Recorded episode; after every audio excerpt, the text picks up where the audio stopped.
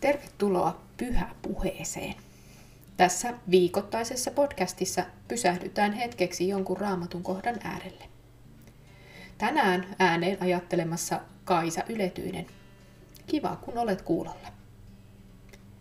Tämän päivän raamatun kohtana on katkelma Matteuksen evankeliumista, sen luvusta 20. Jeesus sanoi, taivasten valtakuntaa voi verrata isäntään, joka aamu varhaisella lähti palkkaamaan työmiehiä viinitarhaansa. Hän sopi miesten kanssa yhden denaarin päiväpalkasta ja lähetti heidät viinitarhaan. Päivän kolmannella tunnilla hän lähti taas ulos ja näki, että torilla seisoi vielä miehiä jouten. Menkää tekin viinitarhaan, hän sanoi heille. Minä maksan teille sen, mitä kuuluu maksaa. Miehet lähtivät. Kuudennen ja yhdeksännen tunnin aikaan isäntä lähti taas ulos ja teki samoin. Kun hän sitten meni ulos yhdennellä toista tunnilla, hän näki vieläkin muutamia joutilaita ja kysyi heiltä. Miksi te seisotte täällä kaiken päivää toimettomina? Kukaan ei ole palkanut meitä, he vastasivat. Hän sanoi miehille, menkää tekin minun viinitarhaani. Kun sitten tuli ilta, viinitarhan omistaja sanoi tilanhoitajalleen, kutsu työmiehet ja maksa heille palkka, viimeksi tulleille ensin ja ensimmäisille vasta sitten. Ne, jotka oli palkattu 11 tunnilla, tulivat ja saivat kukin denaarinsa. Kun ensiksi palkatut tulivat, he luulivat saavansa enemmän, mutta hekin saivat vain denaarin. Silloin he nostivat metelin ja sanoivat isännälle. Nämä viimeksi tulleet tekivät työtä yhden ainoan tunnin, ja silti sinä annat heille saman kuin meille, jotka olemme kantaneet päivän kuorman ja helteen. Mutta isäntä sanoi yhdelle miehistä. Ystäväni, enhän minä tee sinulle vääryyttä. Emmekö me sopineet denaarista? Ota omasi ja mene.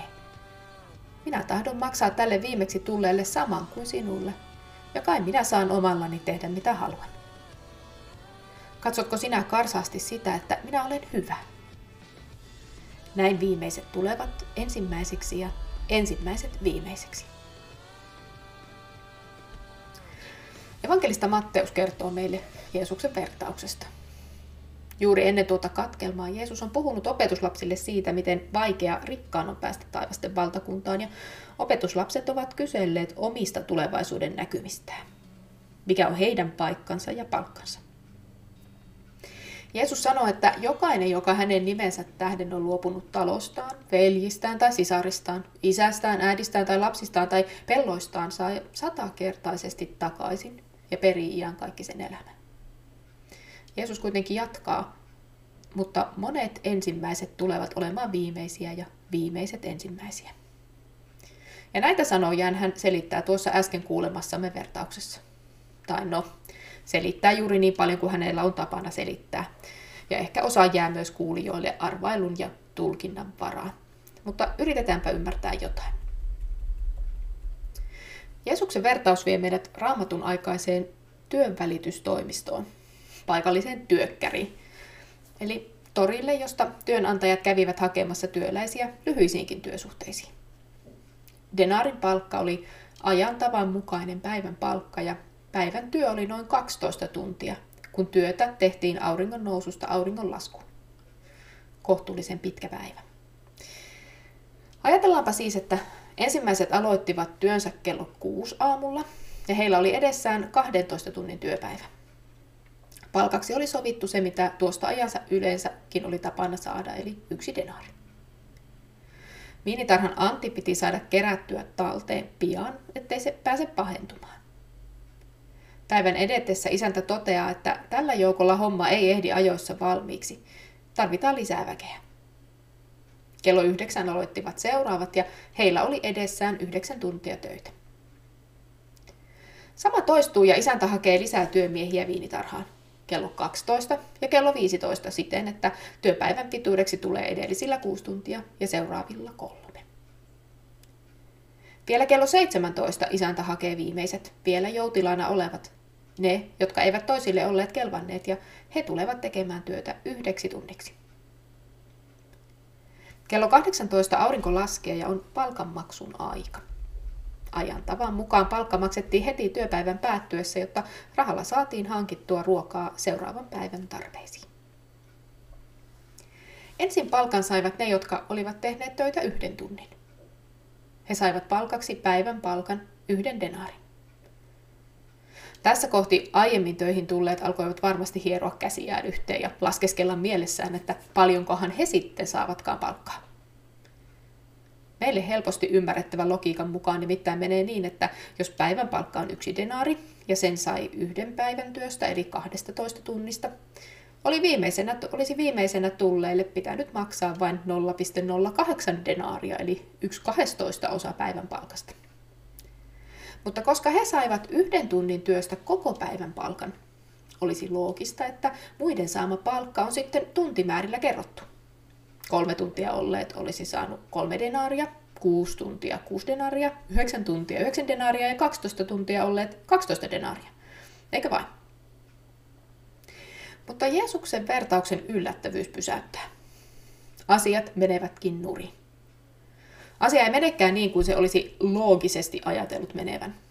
Kaikki saavatkin saman palkan riippumatta työmäärästä. Minun on helppo tunnistaa itsessäni se sama tunnereaktio, joka ensimmäisenä töihin tulleessa herää. Epäreilua! Minä tein enemmän, silloin minun kuuluu saada enemmän. Ja tällaiseen tasapuolisuuteen tottuneen on ihan valtava hankala hyväksyä sitä. Epäreilua, huutaa sisäinen ääni. Tunnistatko sinäkin tämän tunteen? Mutta sitten katson asiaa siitä toisesta näkökulmasta. Siitä, että Jeesus ei tässä vertauksessaan puhu reilusta palkkausjärjestelmästä, vaan taivasten valtakunnasta.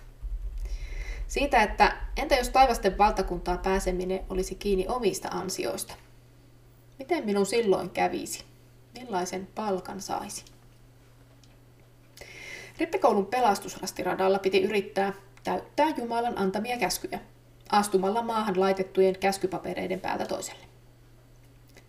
Ensin askeltaminen oli helppoa ja käskyltä käskylle pääsi hyvin, mutta sitten välimatkat pitenivät eikä oma askel enää kantanutkaan. Kävi selväksi, että omin avuin ja omin teoin tähän kaikkeen ei pysty. Käskyjen rikkomisesta, johon kaikki syyllistyimme, seurasi rangaistus, jota vietiin odottamaan pimeään paikkaan.